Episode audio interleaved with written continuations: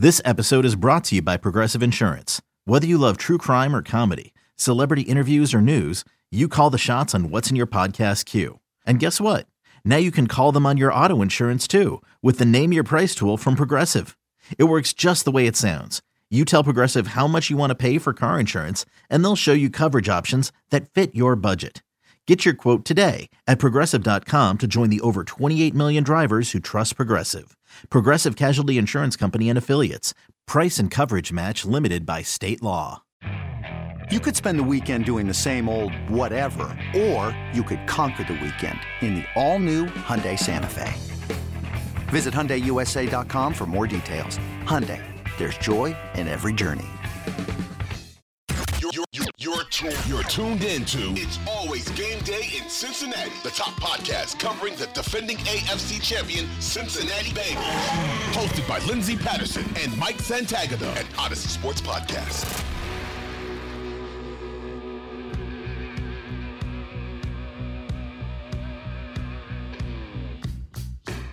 We are back on It's Always Game Day in Cincinnati. We are just hours, days away from the opener. I pour myself a nice hot chocolate, even though it's still really hot in Cincinnati. Mike Santagata, Lindsay Patterson, how you doing? Oh man, I'm doing awesome. Everything, you know, that we've got football. That's that's just no more fake stuff, no more quarterback rankings and all this stuff just to start arguments. We finally got actual football. I'm so pumped to talk about Sunday's matchup. I can't believe we get Bills and Rams tonight. Some I'm them as Super Bowl favorites. Obviously, the Rams just got off a Super Bowl win. I think that matchup's going to be a lot of fun, but we'll get to all the matchup, Super Bowl predictions, all of that fun stuff, and your questions out there on social media in our next segment. But one of the best things about this podcast, we have a producer, Nick Brlansky. He's going to join us because he's from Pittsburgh knows a little bit about the Pittsburgh Steelers, the Bengals' week one opponent. So we'll get him on in just a matter of seconds. I want to go ahead and get to you, Mike. We talked plenty about the matchup. You have a great article on allbengals.com. Let's get to what you think is going to be the best part of this game one against the matchup of positions. So I think what I'm mostly looking for is um, I think this is a key. How dominant is Trey Hendrickson against Dan Moore? Because last year 12 pressures, two sacks, including a forced fumble. I mean, that's just that's insane production. So if he could do one sack and like five, six pressures again, that just hampers so much of the Pittsburgh passing game because you're already looking at Trubisky's probably not going to be playing at like an A A plus level. So when you take away five, six of his uh, five or six of his pass attempts, then he really has to play better than he probably will be able to. But can Dan Moore look better? I mean, Dan Moore was a rookie. It was he was a rookie going against one of the best pass rushers. Maybe he's better this season. I don't know. So I think I'm watching that. I don't. I mean, I can't imagine Dan Moore gets the upper hand on Hendrickson, but can he can he slow him down to Hendrickson only having like a B game, like three pressures and maybe a, a sack or half a sack. So that's the first one I look at is just how dominant can Trey Hendrickson be off the edge. Um, and the Pittsburgh running game, I know they tried to quote unquote improve their offensive line, but they signed a bunch of guys I didn't like. um, uh, so I don't expect much. But hey, if they prove me wrong, like James Daniels is what some Bengals fans thought he would be, and Mason Cole is moving guys in that interior, and I don't know whoever else takes a step forward. They got some young guys, and they're moving the Bengals defensive line. That's a, that's a trouble because what they should want is for Trubisky to probably pass as much as he can and the you know to control the run game so that they can't move the ball as well as they you know just get Trubisky into third and longs. I think that's what people want to do the Bears back when he was a quarterback there, and that's really what you want to do to any quarterback that doesn't really. Hey, Mitch could prove me wrong, but the Steelers drafted a guy for a reason. I don't think he's one of the guys, even if he's a pretty solid quarterback, at least considering if he was a backup or something, he'd be one of the best backups. I just don't think he's one of the best starters. He's probably not really a good starter. I, I, think when you hear about the Steelers team, the offense, the wide receivers, who do you think Eli Apple is going to be matched up with on Sunday? So this is interesting. I saw from my friend um, because I live in the Pittsburgh area uh, that Diontae Johnson's really 50-50 for this game.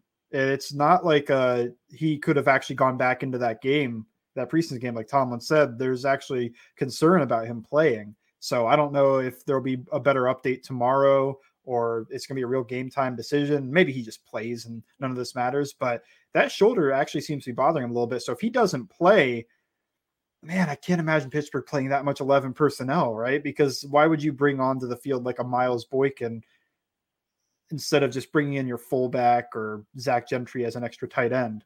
I don't know. Uh, let's say Diontae plays, then I think that um, Eli Apple would mostly be matched up with George Pickens, although I am rooting for the Eli Apple Chase Claypool rivalry to begin again because nobody's talking about it, but they had like five fights, not like full on fights throwing punches, but like taking each other to the ground stuff.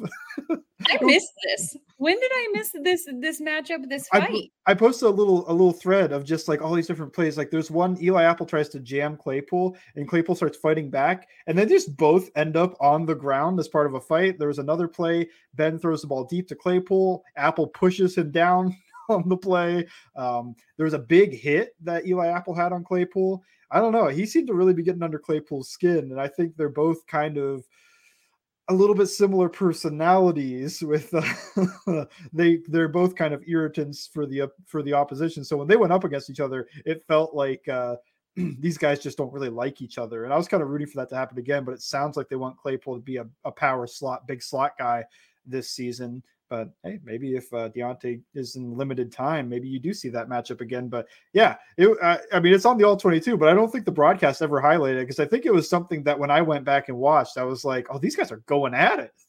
I mean, I'll never forget the TJ Watt Joe Burrow matchup one on one. That was a little crazy, but no, I totally missed this. I'm gonna have to go back and watch and look it on your Twitter account, Bengals underscore Sans. All right, let's get our guy on, our producer, the guy behind the scenes who deserves a lot of credit, and Nick Brlansky is gonna join us right now. Nick, Steelers, Bengals, you're familiar. You're in the Pittsburgh area. You know mm-hmm. this team. What's going on? What's gonna happen on Sunday? For me right now, the biggest thing that I'm going to look at is going to be what the Steelers defense can do against Joe Mixon. Because if you look at what Mixon was able to do against the Steelers in those two games last year, it was almost unfair. Now it is a little bit different on the up the middle of the Steelers defense. I know Mike has been banging the drum for Cam Heyward for the past couple of episodes, and it, it all due respect, that's where it should be. But the problem was the Steelers were still the worst defense against the run last year, and Mixon exposed that in those two games. So the two guys I want to look at is Myles Jack at the linebacker position and Tyson Alualu, who is now yes. back for the Pittsburgh Steelers.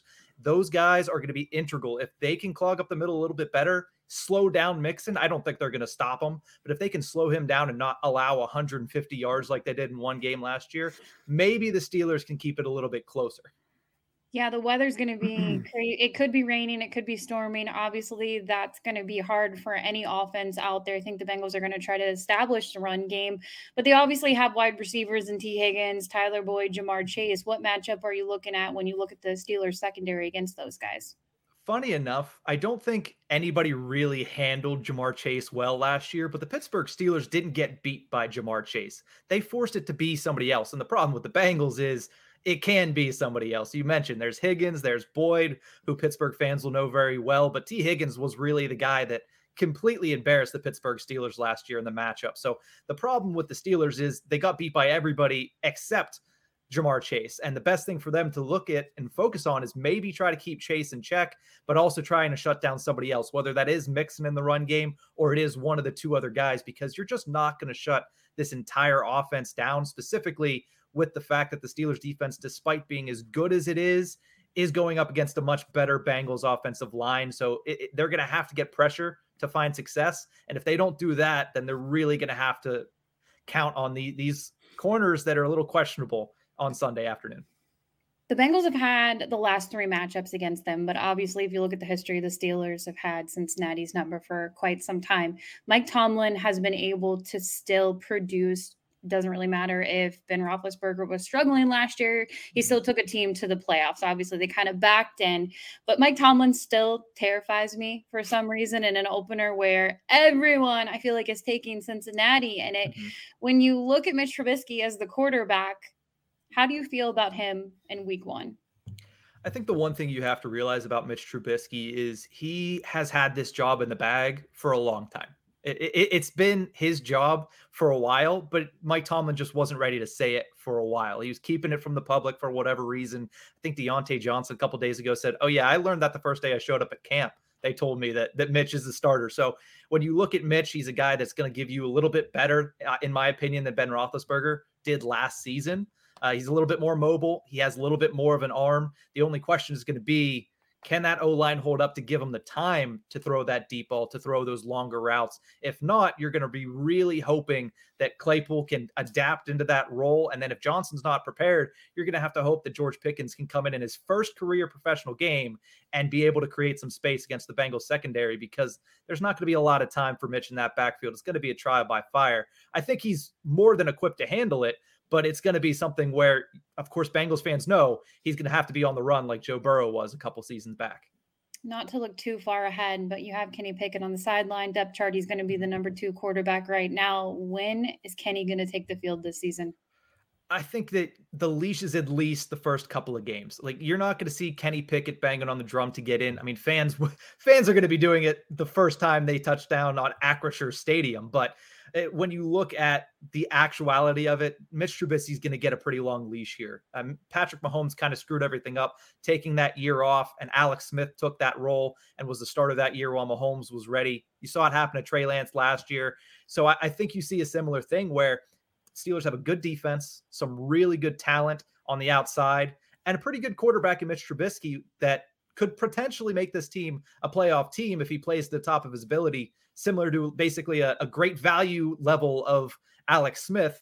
So maybe you don't see a Pickett at all this year, but I would think maybe after that bye is when you really start to see, especially if Trubisky is failing, the, the Steelers are under 500. That's when you're going to see Pickett begin to get opportunities in the game.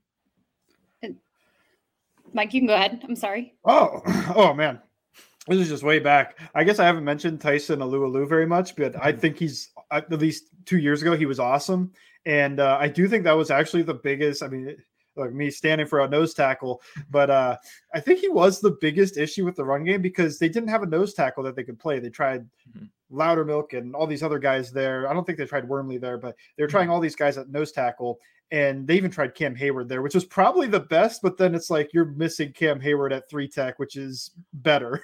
so yeah. I think that's actually big. If he could be as good as he was two years ago, at least just in the run game, doesn't even have to be that penetrator on stunts. But uh, if he could do that, then I think that can cause some issues for the Bengals run game at the mm-hmm. very least. So I appreciate the shout out for my guy, Tyson Lulu. I know I shouldn't be rooting for any Steelers or whatever, but I just think he had like a 36 year old breakout, which is crazy. like yeah. that was his best season. And, uh, yeah, I think he was a good player. I, like, I don't think it was like a fluke. I thought he was actually a good mm-hmm. player. And um, if they can actually get him over the center and have him disrupt the run game, that's gonna be pretty big. Uh, I guess the the real question for me is, do you think that there's any way the Steel? Because what I see is the Bengals are heavy favorites, and what you really need mm-hmm. from that as the underdog is probably a few turnovers. Do you think the Steelers can really cause any meaningful like a, a two turnover type game. I know they mm-hmm. have Minkah Fitzpatrick and some havoc creators in their on their defense, but do you think they can cause that, or do you think it's more so? Because I agree that like if if Mixon's cooking, that's that's probably the worst yeah. time for the Steelers because they'll just be able to play ball control and be the better team. Mm-hmm. But if they could slow down Mixon, do you think they can cause the turnovers too, or do you think that I don't know, it's a little dicey with uh, Joe Burrow mm-hmm. and these weapons throwing against that secondary? Oddly enough, I think that also goes back to Myles Jack because last year, because of how bad the linebacker play was, they had to use Minkah Fitzpatrick in a role where he was this guy that was all over the field, almost a, like less than a Troy Polamalu because he wasn't just playing free safety like that, but he was he was having to play up, play in those roles just to ha- try to do something to stop the run. So hopefully Myles Jack's insertion helps them slow down the run and also frees up Minkah Fitzpatrick to do what he does best, which is really just play the field, read the quarterback, and make a play on the ball. If he's able to do that, then I could see him making a big play. He only had two interceptions last year, but he's really a guy that if he's allowed to play that center field position, is one of the best at reading quarterbacks in the NFL. And the other question is going to be how does La'el Collins figure against TJ Watt? Because if Collins loses that battle, Watt is one of the best defensive ends in stripping the ball away from the quarterback. So if he gets to Joe, multiple times on Sunday, that could t- cause havoc and could potentially cause a turnover. I do think that the Bengals are very respectful to TJ Watt in terms of they usually chip the crap out of him. but he has to get through two guys, not just Collins, usually. Now, maybe they think they got the upgrade at right tackle and they don't have to do that anymore. But if I if it was me, I'd still be chipping the crap out of him. I don't care if I got the upgrade right tackle. Let's save that for somebody else, not the defensive player of the year. Yeah. I I think one thing that makes me a little nervous, you talk about why that defensive line against this offensive line. Yes, the Bengals upgraded their offensive line when it comes to free agents, but this is going to be the first real live action game. They're going a mm-hmm. little more hardcore in practice this week, but it's practice. It's different. It's it's not Yeah. the real deal. It's not it wasn't preseason and it's not week 1. So I do think and Mike you can add to this when it comes to being an offensive line guru too it's going to take a couple reps. It's going to take, it could take a whole half. It could take a whole game for this offensive line to really gel together. They're more talented, but you also have a rookie at the left guard position playing in his first NFL game. So that's a little terrifying when you think about the Steelers defensive line going up against this team that's playing their O line for the first time together. especially the guys that are on that defensive line against him, because he's either getting Cam Heyward, who I've been banging drum about, he's might be the second best defensive tackle in the league, or he's getting our friend Larry Ogunjobi, who's uh, can create some havoc himself. So I'm not excited for that particular matchup. I think that's something Pittsburgh has the advantage on, but we'll see. No, one- sorry. Uh, the one last thing I did want to say, I said I had a nice little stat, not something that Bengals fans are going to particularly like, but when it comes to divisional underdogs in week one of the season since 2014, the stat I heard today, the divisional underdogs are 28, 9, and 2 against the spread. So with the spread being six and a half points, I don't know if I'd take the Steelers to win it. We'll talk about that a little bit later, but that six and a half plus six and a half for the Steelers looks real appetizing. And uh, to add to stats Bengals fans won't like, one of one of Minkah Fitzpatrick's two interceptions last year was against Burrow. It was an end of a half thing, so I didn't think it was a detrimental one. But one of his picks was there. And two years ago, Myles Jack caught an interception against Joe Burrow by ripping the ball out of uh, Drew Sample's hands. I don't know if people remember that against the Jags. Well, there's two things that terrify me. It's Mike Tomlin being the underdog and the six and a half. I don't like anything about the six and a half. I really, do, I mean, can we just make that a little, little bit closer to game time because that's terrifying.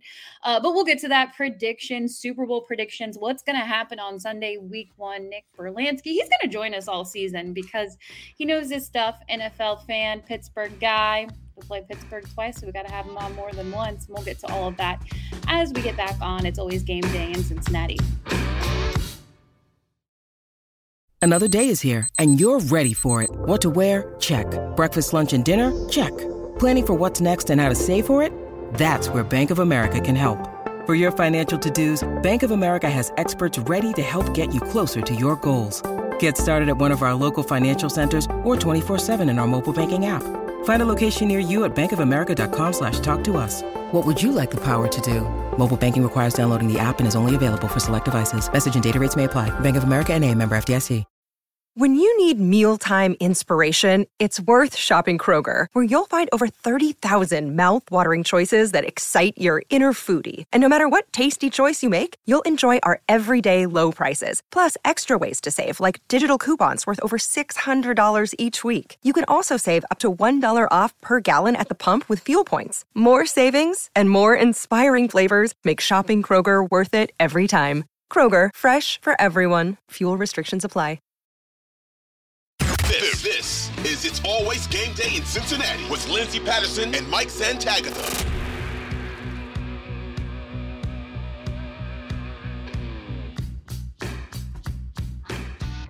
We are back on It's Always Game Day in Cincinnati Thursday mailbag. Making this a segment. It's almost game day. We'll get to predictions, Super Bowl winners, all of that fun stuff in our next segment. But again, make sure you're following us on Twitter, Bengals underscore Sans, Ellen Diaz Patterson. We are going to ask for your questions on Thursday morning. A lot of offensive line questions. I mean, this will never fail when it comes to Bengals fans just the NFL overall. But we'll go ahead and get to Mark Young's question over on Twitter. Realistic expectations for this O line in week one against the best D line, which we talked a little about in the first segment. Uh, the realistic expectation, um, to me, it's it's a stalemate, is what I I would expect uh, like a kind of a little bit of a positive because I do think they have a slight advantage D line to our to the Bengals offensive line. So realistic expectation is to not get killed and uh, slow everything down. And honestly, I think a stalemate. I think it'll end up being a net neutral. I think Jonah Williams has usually done a good job against Alex Highsmith. Um, Karras is a pros pro, and then you got, uh, I think Cappa matches up well with these guys. I could hopefully I don't get proven wrong, and I think they're gonna give a lot of help against Watt. And in the run game, Collins is a beast, so I'm not too too worried about that. I'm more worried about if he's one on one in pass protection. The one issue would be if Volson just completely tanks against uh, Ogunjobi and Heyward. You don't want to see that, but otherwise, I'm expecting a just about a stalemate. I don't think that the Pittsburgh defensive line will kill them. I think it'll be about even. All right, we'll follow it up with Parker's two questions. Predictions for the best and worst player on the offensive line in week one. And does Jackson Carman work his way back into the lineup? Um, week one, it'd be hard to say. I think Collins is the best player in general, but it'd be hard to say he has the best game when he's going against Watt for a majority of the time. Uh, I'll say I think Jonah has the best game in week one because I do think he's always matched up pretty well with Highsmith. And I, have kind of talked about who I think might have the worst game would just be it's so tough for Volson in this first start. I, I'm not expecting too much. I'm just hoping he doesn't tank it really. Um, Jackson working his way back in the lineup. I don't see it. What do you think about either one of those? Yeah, I think you got to go with Volson. And no offense to him, I mean it's his first game. It's different than college football. You're getting little to to few reps in preseason. Obviously, we got the chance to see him at left guard. When you think about the competition with Jackson Carman, I don't even think I think Zac Taylor was really honest. We talked about it a couple podcast episodes when he says, you know, he likes Jackson, but unfortunately, he's a backup guard right now, backup and- on this offensive line and after Scharping, I, I, just don't even see him being the first backup. Like he's probably second, maybe even third if Adeniji not in there. Like they might opt with him. Yeah, I, I just don't see Jackson Carman being an option this season. I know we're talking just days away from the opener, and there's a lot of games. And if this team wins and they're playing in January, you're going to need that depth on the offensive line. I just haven't seen anything from Jackson Carman when it comes to training camp, his reps in preseason. I mean, he struggled out there against second to third string guys. I don't know if that's the guy you want out there full time protecting Joe Burrow, even if Volson struggles a little bit. Um, I could see them picking up another guy on the street to add more depth. But yeah, I, I agree. I don't think Jackson Carman is your your backup right now at left guard position. So I don't see that happening now.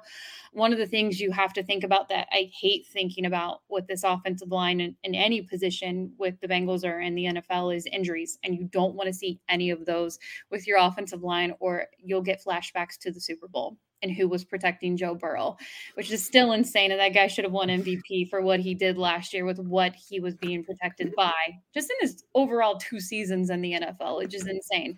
But I'm going to stay with offensive line right now. David Light actually brings up a good question. And I'll give my answer before I let you ask because I know what I want to say on this.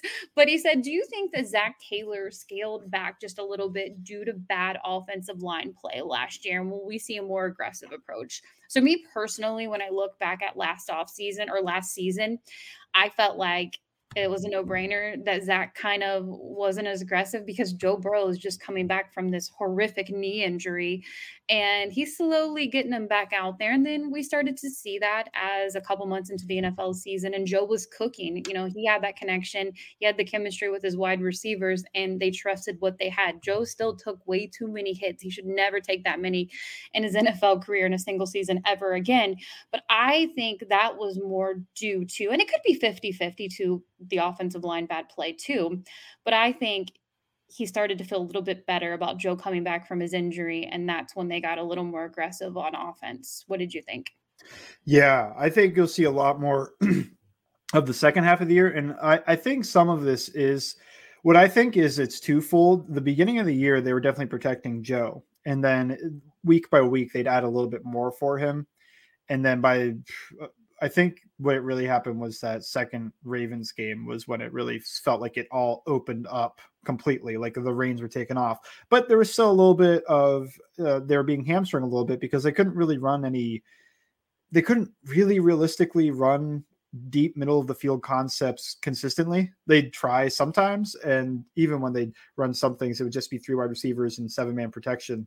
So I don't know. I, I think definitely he had his hands tied behind his back, and it was twofold with the injury and the offensive line. So I think you'll see a more aggressive approach this season. I think you'll really see is a bit more of a shotgun offense. I think they're still going to keep the under center wide zone because that's just what they believe in for the run game. But I think you'll see more of that second half of the year, the game plans against the Ravens and Chiefs and kind of 49ers, all those teams, except you might be able to hit more middle of the field concepts because you have time for it. Max says, How realistic is it at some point that Zac hands the keys over to Brian Callahan? And you heard Joe Burrow today with Pat McAfee. I thought it was a great interview. He's so honest with people uh, when he does those rare interviews. And he talked about just coming into Cincinnati into a great situation. He mentioned his relationship with Zac Taylor, Brian Callahan. And I know with Zac Taylor and Brian Callahan, the quarterback coach, and Joe, they meet, you know, the Saturday, the Friday before, where they're just talking one on one and they're in their their group sessions as they're going over the offense and plays that Joe likes, plays that his coaches like. And they have a great relationship because I don't know how much longer Brian Callahan is going to be on this staff. And that's a good problem to have because that means your offense is succeeding. You're getting head coaching interviews, which could have, you know, could have happened last year if somebody would have picked him up. He's getting those interviews in the offseason too. But I think that personally, Zac and Joe have a great relationship and Zac is going to continue to be the quarterback of the offensive playbook. That's me personally. What about you? Yeah, I give it like a one percent chance of happening. To be honest, it's like yeah, yeah. If Zac gets run over on the sideline by a player, you know, Brian could take over. I hope don't it want happen. that to happen. No, there's like there is a one percent chance that like it's just going so poorly. You've seen like Andy Reid sometimes just go like, I don't know, I'm giving it to um whoever uh, but I, I don't see the offense going that poorly and i also don't see a player running into Zac. i think he's pretty aware on the sideline. He didn't pull the tomlin where he's got his back turned to the kick returner or something. Um yeah i i don't see it happening to be honest because by the time you might try to do it i think callahan's gone and you're you're talking up a new offensive coordinator. At least that's my opinion. I think i think he has a two year expiration date. I think he i think it'll be this year after this season is when he's probably going to move on and get a head coaching gig just because I think the Bengals offense is going to be really good and those guys just don't stick around. But if it's not, then it might be the next year. I mean, it could be an Eric Bieniemy situation where he's just there forever and they, well, he doesn't call plays or something like that. But I think he's going to interview well. He's always been, it felt like a good mind in the offensive room. I think the good thing is they they have a great relationship. But do you think that we know that Zac calls plays and, and Zac will will say after a game after a loss? I mean, we heard it after the Super Bowl, we heard it after the Niners game where he regretted his play calling in those games. But don't you think that Joe has a little more say, if not like on a percentage base, most of the say on some of the plays that he's gonna go call out there? What, what would you say, Joe? They they trust Joe in in year three? I think he gets more. I think last season it felt a lot like he had the kill with two play options where he if he gets a bad look, he can kill it to the other one. Um, I think they'll give him more because it seems like they keep talking this up like, well, Joe knows this play's not going to work, but last season he didn't know exactly what to get into to make it work. Now I'm thinking, I don't know, this could be wrong, but what I'm thinking is just like he kind of gets the full on he has like four or five plays that he can get to at the line of scrimmage based off the pre-snap look of the defense. Maybe that's wrong. Maybe that's just projecting too much. We'll see just how much he's changing at the line. Is he full Peyton Manning back there or something? But uh, I think you might see a little bit more of that this season than you did last year we talk about the coordinators still being on staff and one of the things when you're a good team your assistants get interviews will lou brings up a point that i don't really hear a lot about over the offseason is how much does losing al golden mean to your linebacking room and your defense? It's tough to say. I feel like he's a really good coach but um I, I assume he's done some, a great job developing everybody because Germaine Pratt's become a solid pro. Logan Wilson's a great linebacker. Even the guys that would keep stepping in, Bailey, Johnston, um, Bachie, they all played at a good level, at least for backup starting. It was like, oh, he's not bad. Um, so you you might not be able to buoy the back end of the linebacker. It's not like anybody can step in and be solid, but it's hard to say just how much of an effect he has uh, when we haven't seen them play without him. So there's something to watch this season. Do all the linebackers take a step back, even with DJ Reader and the guys up front healthy? That could be an Al Golden hint, like, oh, he was doing a lot for this. Or maybe they play around the same level and really uh, Golden already did all the improvements with these guys, got them up to speed. And it's just that when the back back end guys enter, they're not playing as well as they did last season. Yeah, it's hard for me because obviously he's probably a great coach. You get a promotion, you move on for good reasons, but you do have a talented defense that I feel is very still very much underrated. And then you get Logan Wilson in your linebacker room, and that that has to be pretty nice as a linebacker coach. Uh, Cody brings up a fun question: Who is your second string hero this year? Ah, okay. Um, oh man, it feels like you have to go D line with this. Mm-hmm. And um, Ossai's the popular answer. And Dax Hill, if you count him, is probably also a very popular answer.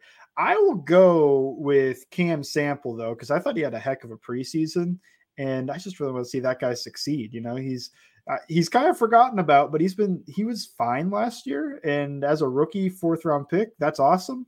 So this season, if he can be kind of like when like Frosty Rucker would come in and he'd play at a pretty decent level and he might get a, stat, a splash play, a sack or something. It's just like, oh yeah, Frosty. Oh no, Cam doesn't have the uh, as fun of a name, but that's that's kind of what I'm hoping for is like a Frosty Rucker career for my guy Cam Sample.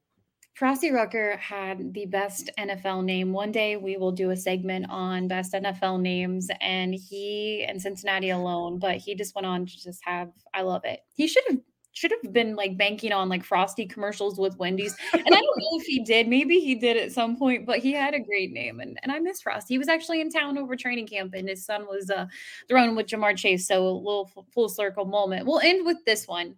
Mike, great name. I didn't put his last name, so I apologize, Mike. Sometimes I didn't put your Twitter handles because I didn't want to butcher it. Um, he says the Bengals pass rush versus the Steelers offensive line. What's that going to look like? The Bengals pass rush versus the Steelers offensive line. Uh, I I don't think too highly of most of these Steelers offensive linemen. I know some of them are young, can, t- can take a step forward, but I think Trey Hendrickson has a game. If I was going to bet, I think he gets five pressures and maybe, and I would say over under half a over under a sack because I think he'll get one sack. I don't know if he can get two because Trubisky's pretty mobile, but at the same time, Trubisky doesn't get the ball out as quick as Ben. So I think Hendrickson has a game. Hubbard probably gets his against uh, Okorafor. I don't think that Reader and those guys are. They're just not, not not the best pass rushers. I think BJ Hill would be the best pass rusher of that group, or if they move Hubbard inside, have Ossai come off the edge. I mean, what I'm expecting is that the Bengals defensive line kind of takes over the line of scrimmage in that situation. I don't know what you're expecting between those two, but that that is, I think, an advantage for the Bengals. Yeah, 100%. And, and Dan Orlovsky, I think he's one of the best on ESPN when he breaks down all the plays. And, and, Trey was actually one of the top five top guys to watch this weekend when it comes to, you know, how important it is to have a good game. And I think with Trey alone, it's hard to repeat a great season. Uh, but you think about when the Bengals signed him in free agency over a year ago, kind of the chatter oh he you know he he was okay he's no carl lawson he's not this guy i don't know how i feel about it. he's not going to do what he did with the saints in cincinnati. And now you look at him and what he did last year and if he can just do repeat half of that or, or 80% of that um, this defense is in good shape and i still feel it'll be underrated even going into week one and just this season alone with trey hendrickson. But now we get to predictions. We're going to get to that in our next segment. That's going to be my favorite of the week because we'll always have audio if we're wrong or if we're right. Super Bowl predictions, Bengals Steelers week one. We'll get our guy Nick Brlansky back on to see his prediction Bengals Steelers next on It's Always Game Day in Cincinnati. This, this is It's Always Game Day in Cincinnati with Lindsay Patterson and Mike Santagata.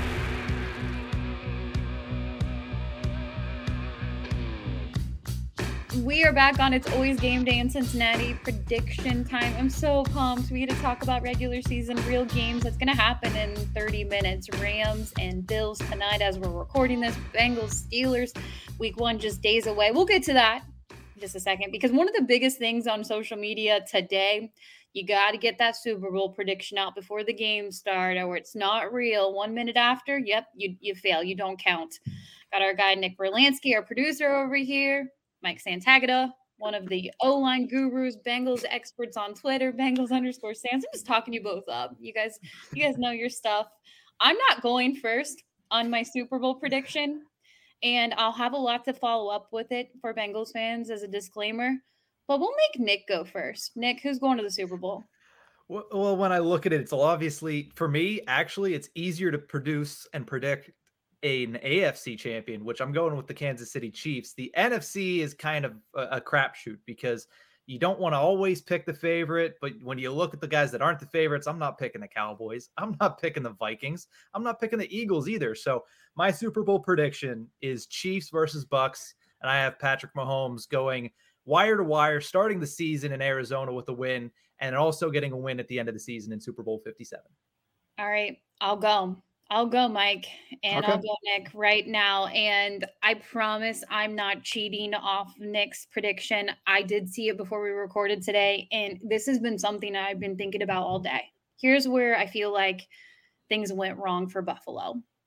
Everyone thinks the Buffalo Bills are going to the Super Bowl and they're going to win it. There are very few predictions out there from national media experts around the league who don't want to not take Buffalo. And I think it's crazy they have a great quarterback. They do have a great team. You could put them in as Super Bowl contenders. You can put a handful of teams as Super Bowl contenders right now in the AFC because it's loaded. This team didn't get past the divisional round. You want everyone wants to talk about what a great game Kansas City and the Buffalo Bills had. Oh my goodness, can you believe it? No, your defense failed you and you didn't get past the divisional round. I'm not taking you. You might go to the AFC championship game, but you're going to lose. And if I'm wrong, we'll have this podcast forever and I'll be wrong about it. There's far too many people as a sports fan, as someone who's been in the NFL media, you know, when too many people are taking you, it's only bad news.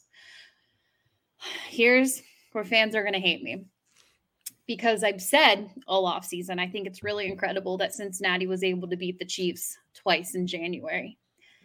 I think they showed the league how to stop Patrick Mahomes. I still think Patrick Mahomes is a top quarterback.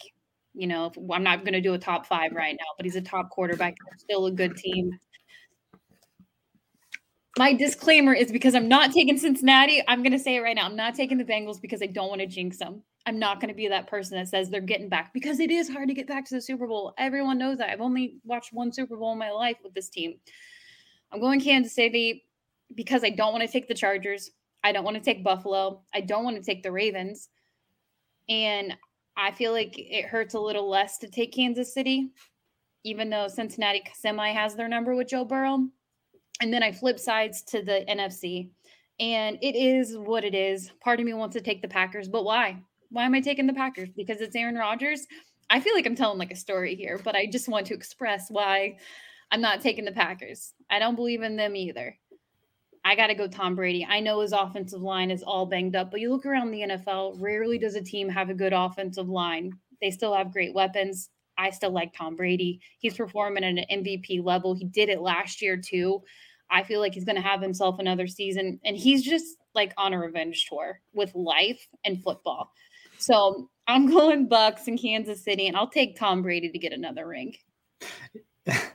you know, I, I I may have I may be changing it live because I had no idea that you guys were both picking the one I had in my mind. So we're gonna go full homer, and Bengals are going what? back and winning the Super Bowl against the Philadelphia Eagles. I think we the Eagles' it. offensive line could take them as far as the Super Bowl.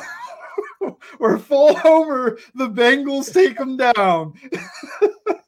I was gonna go Chiefs Bucks, but then I'm like, I'm not doing that. And we were making fun of everybody going Bills. What am I gonna do? Pick the Chiefs with the other two? I'm not gonna pick the Chargers. I'm not picking the Bills. I'm not gonna pick the Colts or Titans or the Ravens. It's Bengals. Who Dey, we're going to the Super Bowl. Lindsay has the whole Twitter thing. It's like I'm an optimistic Bengals fan. I consider myself more realistic, but here I'm I am. Changing your name. You have to change your name. If they start winning, you have to change your name to optimistic underscore sans. if it's available. Oh man. Yeah, I'll go Bengals to Super Bowl. I don't see why not. I mean, they're a balanced team. They can they have an offense that can run the ball, they can pass the ball, do whatever they want. They have an offensive line now. They're a better team than they were last year. Joe Burrow should be better this season. Do I think this is like 100% this will happen? No. It's what I'm rooting for. Maybe the heart has bled into the mind a little bit, but I think that Lou Anarumo, while he's here, because I think he's another guy that's going to get poached pretty soon, he does an awesome job game planning for each opponent. I've talked about that. So I think if they go to Buffalo or if they have to face Kansas City again, he's going to have a plan that's going to work because in the playoffs, every single one of his game plans worked. I think he does a really, really good job of adapting to the opponent in the playoffs. I think the Bengals make the playoffs. I'm not going to be one of those YouTube uh, opinions of they'll be better, but they won't make the playoffs type thing. No, they're making the playoffs, and I'm just going to take them to the Super Bowl because I don't want to pick Kansas City with you guys. On the other side, I thought Bucks, and uh, you guys both picked them. So no, I'm not going to go Bucks. We have to diversify the portfolio. I'm not going to go Packers because they're always going to disappoint, it feels like. Out West, I feel like the Rams just, it's a, a hangover. 49ers, no quarterback. Cowboys, they're down Tyron Smith. Saints, no chance. so I'll go with the Eagles. I went kind of just crossing things off in my mind. Um, I think the Eagles have a good coach. I think they have an awesome defense. They've got Jordan Davis. They're kind of my NFC team. So this is also a heart pick. So I'm just to go Bengals, Eagles, and fully pick with my heart. I love everything about that. And I'm going to just add another disclaimer because I'm going to get hammered for it. I know Cincinnati can beat Kansas City, but I feel like we're going to see a little bit of a deja vu in the AFC championship game. I don't want any of that to happen. I want to say, I want to see them in the Super Bowl and I want to see them win. But I'm just going with that because I'm trying to jinx it. That's exactly where I'm going. I'm going Kansas City, Bucks, jinxing it. But I but I think it would be really cool to see the Bucks and the Bengals. But I'm not picking it. But I would think it'd be pretty. I think it'd be pretty great. Um, but yeah, that's where we're at. Wow, wow. I feel like that was a lot of passion. Um, and I don't think anybody else is putting this much passion because I've thought about it all day. I was like, who do I want to go? I didn't want to. I didn't want to go Chargers, Ravens, and I definitely wasn't going Buffalo. Nothing against Buffalo. I love their fans. They're awesome there's just too many people who are taking them for a game from last year that I don't feel like they paid full attention to a lot of their games last season. Of, oh course. yeah, I, that that Buffalo overtime they couldn't stop a blind man from crossing the road. I mean, like the, there's a lot of talk about the offense, but if you just don't give up a touchdown in 13 seconds, you win the game. Yeah, well, that was a lot of fun. Super Bowl predictions. We're going to see in about five to six months who's right on that. Watch us all be wrong. Uh, but I hope we're not. I hope somebody's right. And then, you know, hopefully Bengals underscore Sans is optimistic. yeah. Look, you guys get dunked on. Nobody's got dunk on me for picking the no. Bengals in this podcast. Yeah, National, they would. yeah, who cares if I would have? If I would have, I mean, they're gonna be like, "Oh, great, you got it right." I mean, wow. Um, no, nobody will care. That that would actually be bad. If it would be bad for business, um, if if my prediction comes true. All right, let's let's get to week one. It's almost here. And speaking of a lot of optimism. I'm seeing a lot of predictions right now from Pittsburgh, The Athletic, ESPN, Sports Illustrated, and um, it's kind of a clean sweep. And that is absolutely terrifying for an AFC defending team who's coming back home, sweet home. The last time they played there, they were winning a playoff game. And I think personally, I'll go ahead and wrap mine up because I'm talking too long.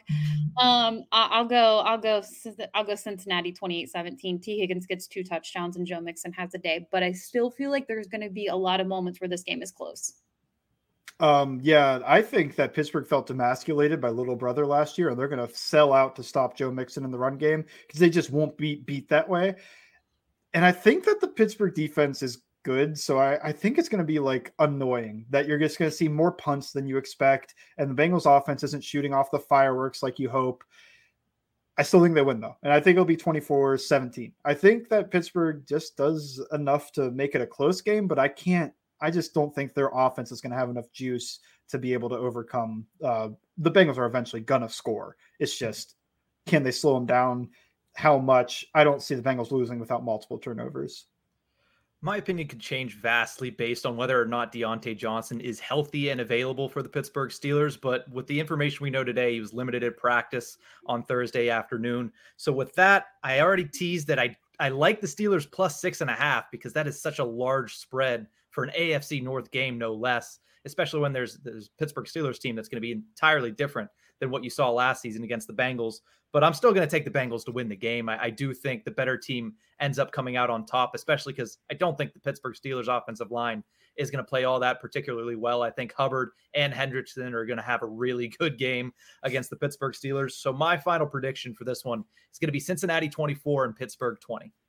All right. It's almost game time. This has been fun. We had to do about four to six podcasts without a real game, and we are finally making it to a real game. And the fun news is we'll have a live reaction after the game. That recap will be out for your Monday morning drive. We'll see what happens week one at Paycor Stadium, Bengals, Steelers. Nick Brlansky, we're going to make him join us all season. I'm going to make him just do extra work. Sorry, Nick. Going to say that right now. Uh, good stuff. Predictions, a lot of fun. I'm excited to see what happens on Sunday and just in a couple minutes because we got football to watch.